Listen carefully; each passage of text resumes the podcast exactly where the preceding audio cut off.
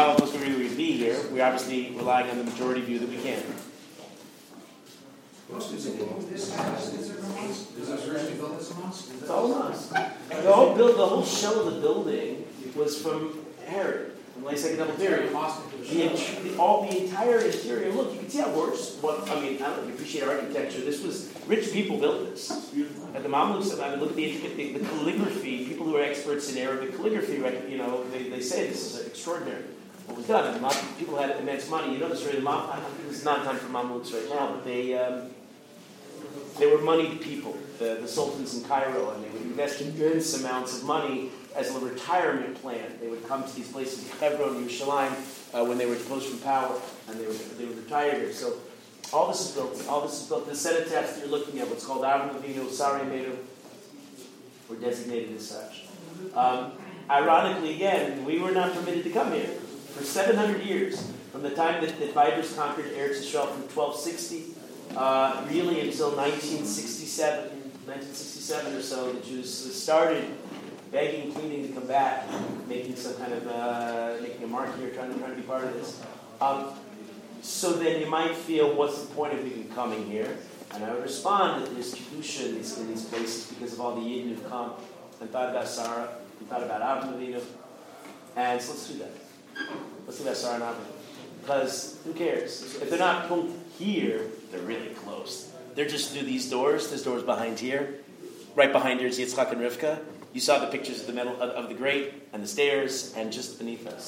Is that, um, is that just big thingy? That's purple? It's a big thingy. That's an excellent word for it too. Oh, perfect term. Thing. Perfect term. It is everybody officially. It is a thingy. He said That's better. Adiv, you said the, better. The Greek word Let's is go. It's a cenotaph. But that is. But I think thingy really captures it because it's nothing more. I mean, it's about, just a thingy. They care about same thing. Same thingy. It's a thingy. Almost too. All the Kivrei Tzaddikim all around Eretz Yisrael were put up, those cenotaphs were put up by the Israeli government what? in the fifties for tourism.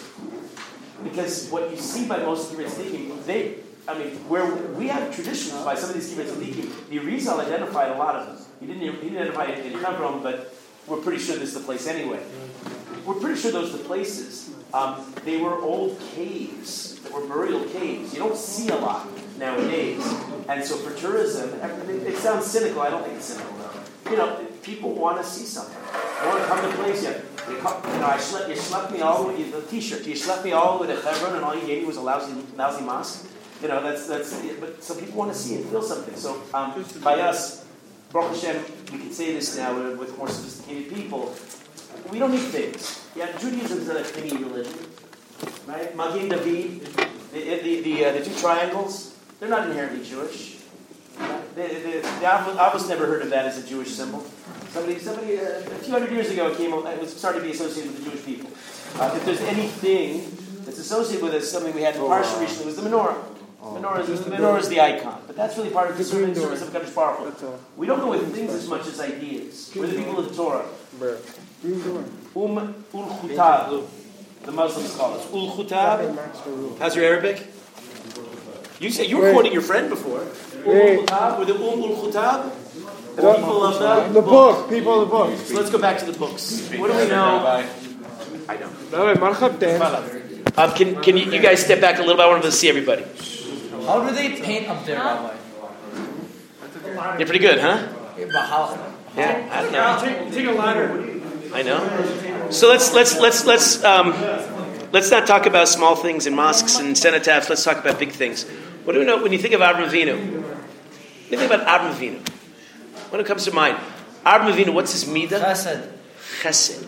Chesed. We talked about the Yidden through all the doors. Can you imagine what that must have been? You were a pilgrim coming through in the don't know the twelfth century, and suddenly you got this plate of lentils. And he thought, I've come home. I'm by my Avos, right? And the Yidden, you know the hospitality that people do today? I did, I, you, you probably, maybe during COVID less, but you've probably been uh, recipients of some extraordinary hospitality. We get that from Avram, from Sarah. Lushi Vasil goes, he runs inside, bake up some more, put up another pot up on the, on the fire, Sarah. The guests are coming. Rav Chaim, Rav Chaim and the Rebbetzin, Zatzal. When she was alive, Rav Chaim Kanievsky, they had an open refrigerator policy. Everybody could just come to the refrigerator and help themselves. She was just always cooking, always baking.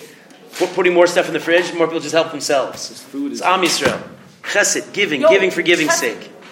Right? Also, the Arizal, is his kever actually that kever in the spot? It's yeah, actually that's the Arizal. It's another discussion. Let's not change this. I want to say, no, I'm, I'm an Avram right now. Yeah, that's good. Let, let's stay focused. Avram. Avram. The, the Avos, all three of the Avos actually mitakin something very, very important for Klal Yisrael.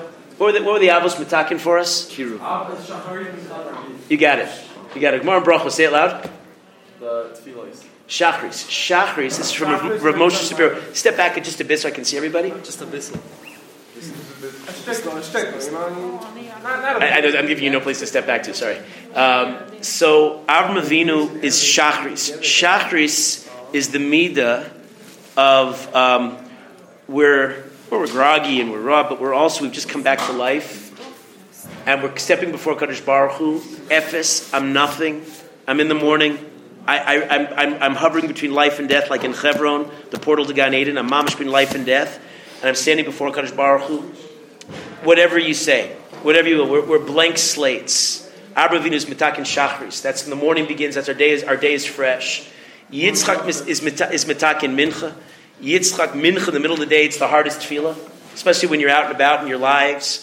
And you may not be near the local minyan where it's going to be easy to get a minyan. You daven in a minyan in mincha, your schar is great. Yitzchak's schar is great. Yitzchak is mesiras nefesh in the literal sense. Avraham Avinu informs him, Yitzchak's just on the other side over here, Avraham Avinu informs him of uh, of what his fate is going to be. It's going to, you're going to be the Akedah, son. And Yitzchak does not meet, miss a beat. He continues walking, even step. Hashem wants me, I'm his. Whatever you want, Hashem, is your, is, I'm, I'm yours. Middle of the day, I'll stop my life, I'll stop my business, I'll stop my job, I'll stop the million dollar deal I'm about to break. I'm yours, Hashem. We'll talk about Yaakov when we go we go over to the section that's dedicated to Yaakov. Um, what else do we know about Avram? What else comes to your mind? Leader. Leader going against the pack. Leader going against the pack. Going against the pack. Avram Avinu stood against the world.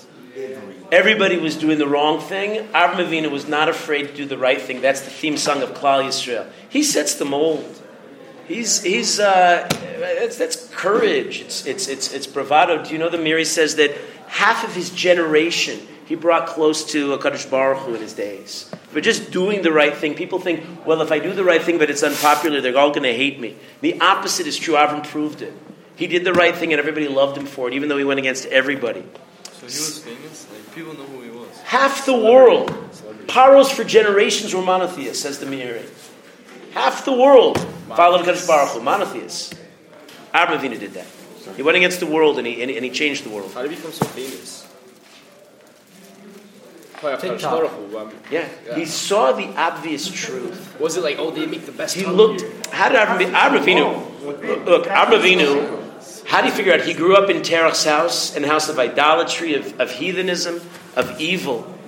And he grows up, doesn't have any positive influences. He looks at the stars in the listen to this. He listens to the, he looks at the stars in the sky and the leaves on the trees, and he figures out a Kadosh Baruch Hu. Do you know what else he figured out? Gans Shas. He knew Kol HaTorah Kula. He figured it out. We can't do that anymore. He wasn't even made yet. He knew everything. He kept the mitzvahs. There was no Rabbi Yishmael. He celebrated Pesach before there was Yitzias Mitzrayim. Oh, what does that mean? Lot, his brother-in-law, and his brother-in-law and nephew, both, uh, did the same. He served. He served his guests uh, matzah because it was Pesach. Did you do Purim? He did, well, Purim is a Rabbanon. Not not clear that we ha- we don't have a record of that, but he knew the Torah. So he figured it out. He had he had a way of looking in the world and seeing HaKadosh Baruch Hu in every detail. He knew like Ben Sora. Was that?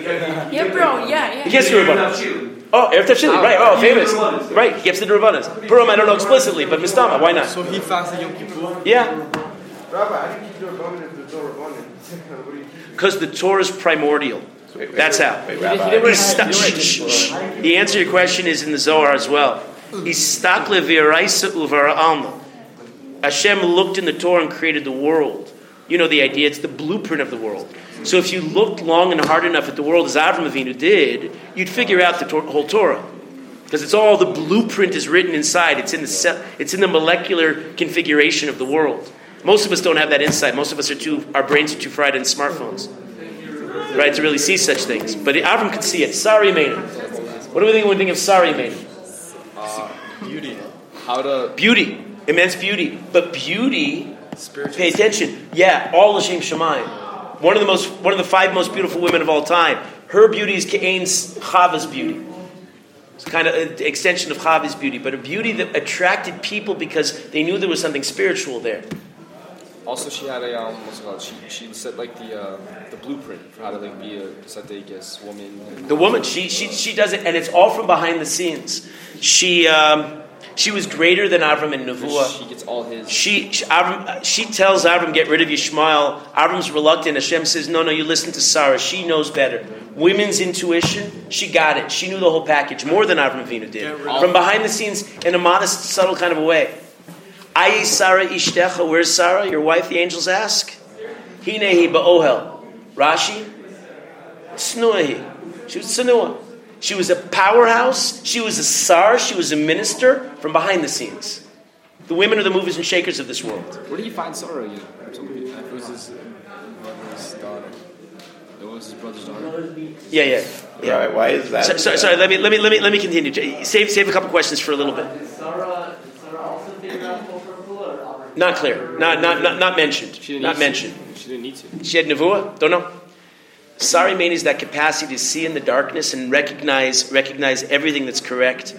I was um, when I was a Wexner fellow, I went to a seminar by Rabbi Laura, a former rabbi with all these liberal Laura. rabbis. Laura. Yeah. Right. And Rabbi she Kine. argued that Sarah Imeinu used to do. Uh, she was the powerhouse, in-your-face leader. She had a ceremony called uh, weaning ceremony, where she weaned Yitzchak from nursing, and um, and uh, the, the, those rabbis got rid of it. But we, modern day Reform Rebbitzins, we have to bring back the weaning ceremony. That was her argument. What's the and I raised, ceremony? I don't know, something she made up. Oh, so she, she attributed things to Sarah that were just not there. I don't know why you need to do that. Sarah's a giant without any of that stuff. And, and, and she said, "Yeah, Sarah, they don't. You don't get this, but Sarah was absolutely. She was. She was out there. She was a political leader. She was. Uh, you know, she was negotiating with all the powers of the world." I raised my hand and I quoted that Rashi. I said, "But Rashi said Snuahi." Um, all there was one other frum guy in the room. All the Reform rabbis, um, they all were about to lynch me, as they were all screaming at me, no, no, she wasn't Sinua. Um, the other, or the, the other from me looked across. I was pretty new to this to this uh, traditional stuff, and the other guy looked across to me and he gave me this face. He went, yeah. Anyway, Sarah Tznuah. Bro, you just Sarah exposed was, their whole program. Yeah, right. Sarah Sarah is the is the embodiment of Tznius, and through and through her Tznius, she found the Kol Mamadaka. Um Yitzchak Avinu, Yitzchak Avinu. So he gave us Mincha. What is his midah? Gvura. Gvura. You associate. Yitzchak's the least known of all the, arguably all the Imahos and Avos. He he has one parsha where he's he's central, and he's not even that central in Toldos. Really, uh, really, Rivka's the one who's doing everything. W- what is Yitzchak? He's Gvura. Where do you see Gvura with Yitzchak? He's really a vessel of God. Like total vessel of Hashem. He is the Olatmima. How is he the Olatmima? The pure Korban, the pure burnt offering. Because he was the Korban. He was the Korban, he was the Akedah. He's, a he's the only one who never leaves Eretz Yisrael. He's not allowed to leave Eretz Yisrael because the Kedusha that's immense here. He was blind because the angels are crying into his eyes. That's what Rashi said. That's also true. He also only had one wife, the only one with one wife. Wow. He had a special distinction. He was pure, quiet strength. He was the quality that we just referred to, that the Plishtim would attack him. Oh, that was Yaakov. The, uh, they also attacked him, but the, the Yitzchak's response was golden. His response was they built, they, they they they attacked him by the wells. He quietly moved away. Each well, his response was to quietly move away. And the Plishtim got so frustrated, they said, "We can't get through to this guy. He's he's like you know he's too good for us. He's too strong. Nothing gets to him. We'll leave him alone." That's Am Yisrael's history in a nutshell. They try, they try to, they, they try to get us at every turn. We're still kicking. We're still coming back. We're saying over words about Yitzchak Avinu in a mosque. Right? Think about the significance of that. That's crazy. Right? What are the implications? I don't have this Arabic. It's epic. So it's epic. We're saying over words of Yitzchak Avinu in a mosque. Yeah. Rabbi, why was Yaakov Avinu? Because when he would come home and uh, he had twelve kids, he's like, okay, I have to go twelve. I, I want to do this. We got everybody here. I don't want to lose the, lose the, lose the crowd. Almost done, almost done. Rivka Imeinu. Uh, we could do this, and we should do this, and we should do this more. This, by the way, what we're doing right now, Avraham Avinu lo mes, Sarah Imeinu lo mesa. Our avos are vibrant living figures for us. They should be. They should be our role models. we should feel like we're being embraced by our by our by our Zaidi and our Babi, by our, our Saba and our Safta. Rivka Imeinu, we we named our daughter Rivka. She's one of the more intriguing figures. How did Rivka know? We have the whole story, have the whole background to Avraham. Where did Rivka get it from? She is, according to, to the famous account, there's, a, there's not everybody agrees with this number, but she's three years old when Eliezer finds her by the well. Three years old. What does she do by the well? Do you know how much how much water camels can put away? Do you know how many camels Eliezer was traveling with? Probably a thousand. Avraham was a wealthy man. Do you know how much water they go with that? They go for days without water. She didn't walk. She ran from the well. For all the water, she said. He said, "Atina kadeich." She said, "Vegam gmalecha ashke." I'll even feed your camels. And the water came to her. She was quite literally gomelis. Gamal is camel. Gomelis chasadim incarnate. Where did she figure that out? How did she know to do that? She learned from Avraham. She heard from Avraham. She never heard from Avraham, but Rev, Rev, Rev, Rev Miller says this idea that Rev Miller says that she'd heard the stories about Avraham Avinu. And she was so immensely inspired. Look, Rivka grew up with a rush of a father, Besuel, who the angel kills, with an even bigger rush of her brother, Lavan, and I don't have to tell you about him. She grows up in mamish, a poverty of spiritual of spirituality in Haran, and Rivka grows up to be one of the one of the one of the Gedolim. And she got it because she heard nice stories about the Avos, the Imahos. Do you realize what this does? That's why I'm so into this. I, I, I I'm always conscious. I don't want to over talk, right? I always feel like, okay, you know, it's A D D generation, people can't hear it, but I, I just feel like we have to. We have to tell these stories because they go into us. They go they, they go into the marrow of our bones. They become, become part of us. That's what happened. That's Rivka's story, Rivka's godless. And I'm guaranteeing you, I, we have the vantage point. Rabbi Lieber's not here. Um, Rav, Rav, Rav Fishman, Rav Dani, you got, you, you've, you've been here not, not that many years. I have one one up on you in this in this way that I've been around a little longer, and I see some of our students who I stand when they walk in the room, and um, they're mamash Talmidei Chachamim, Tzaddikim, some of the Derech guys, guys you wouldn't expect in a million years, uh, go on to do great things in Torah. And you take a piece of this. You come to Maras Machpelah, you take a piece of the Avos, the Imahos with you, they stay with you for life, and you become like them. You walk in their footsteps.